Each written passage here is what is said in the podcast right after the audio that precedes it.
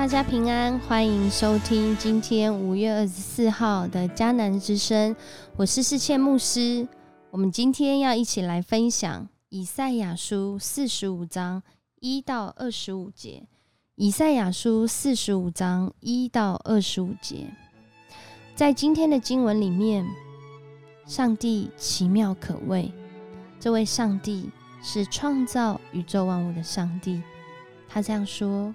上主以色列神圣的上帝，那掌握未来的创造主这样说：“你无权过问有关我儿女的事，无权告诉我我应该做些什么。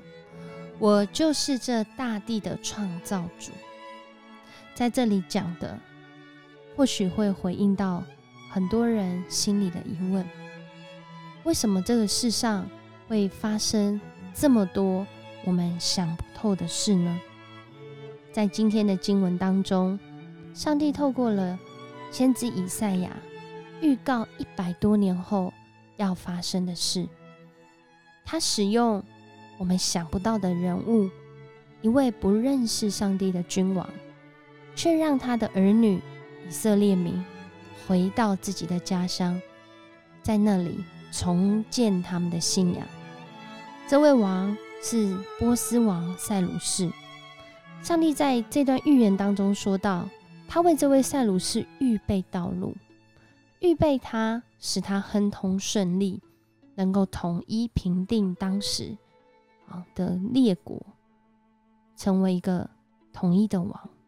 而且在那个当中，他让他的子民回到耶路撒冷。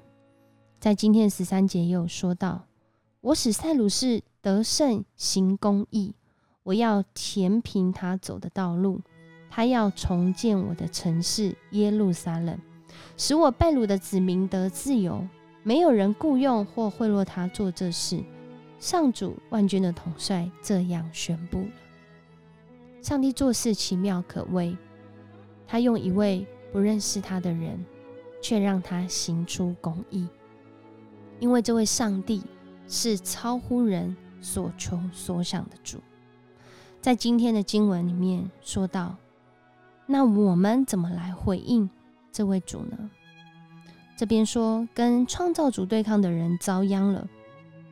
一个瓦器能够跟创造他的铜匠来争辩吗？泥土能问陶匠他在做些什么吗？他能够埋怨陶匠的手艺不高明吗？我们如何来埋怨这位创造我们的主呢？这位创造我们的主，他的心意超乎我们所求所想。即使我们正在这个困境当中，我们其实也没有办法完全测透上帝的心意。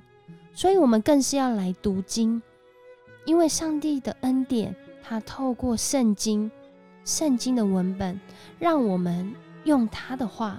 来认识他，我们才知道说，原来这位拯救以色列人民的上帝，他有时候就像是一个隐藏起来的上帝一样。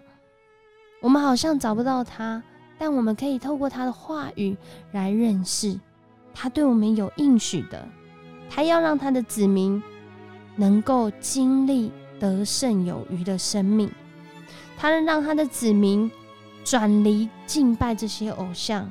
而是要回到他的面前，在今天二十二节，特别我要来读和合本，说道：地起的人都当仰望我，就必得救，因为我是神，再没有别神。我们没有办法从别的神明来找到拯救，唯有这位上帝，他要拯救我。而且这位上帝，他的拯救是让我们在真理当中。让我们在他的应许当中，而当我们来依靠这位神，我们就要经历，唯有借着他，能够得到胜利和力量。这个胜利不只是指事件上、任务上的胜利，更是在讲全人生命的胜利。我们能够在疫情严严峻的当下，却有一个超越的眼光。因为我们是用永恒的生命活在这世界上，所以我们能够持续的活出盼望。我们知道我们的肉体虽然有限，但是上帝却赏赐我们永恒的生命。我们一起来祷告：爱我们的主，你是我们唯一的主，除你以外，我别无拯救。主，你行事奥秘，你借着信你的人，还不认识你的人，你都能施行公义，施行怜悯。我们特别要为台湾的防疫来祷告。主啊，在这些执政掌权的官员当中，有很多人还不认识你，主啊，但我们真是要求你来掌权，让他们活出施行公义的生命。满有怜悯的生命，主啊，更是为他们祷告，让他们的生命有机会来遇见你，因为唯有你是我们的拯救，你是我们唯一的主，唯一的主宰。你让我们的生命经历永恒的盼望，也愿这样的盼望赏赐给这些执政掌权者。